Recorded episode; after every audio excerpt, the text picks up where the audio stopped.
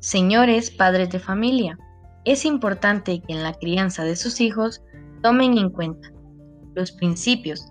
Los niños cuando llegan a la escuela ya tienen principios desde casa. Acá lo importante es cumplir con nuestro objetivo, que es educar al niño. Debemos facilitar al niño el entendimiento y la coordinación. Al carecer de este principio, difícilmente podremos tirar de una misma perspectiva. Ciertos malentendidos hacen que no fluya la relación entre padres, maestros y alumnos, algo que es muy común. Debemos de resaltar que el respeto que se demuestran unos a otros es de suma importancia.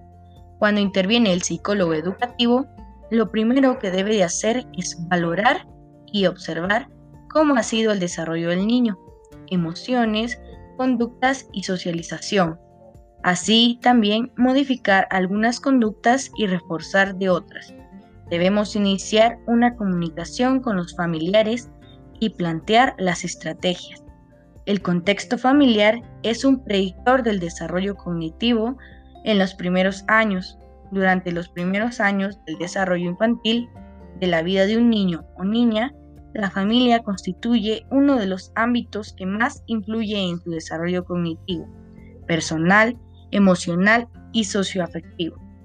El compañerismo es importante y que nos permite crear lazos de afinidad y confianza, que nos sirve mucho para desarrollar actividades o trabajos relacionados con el estudio.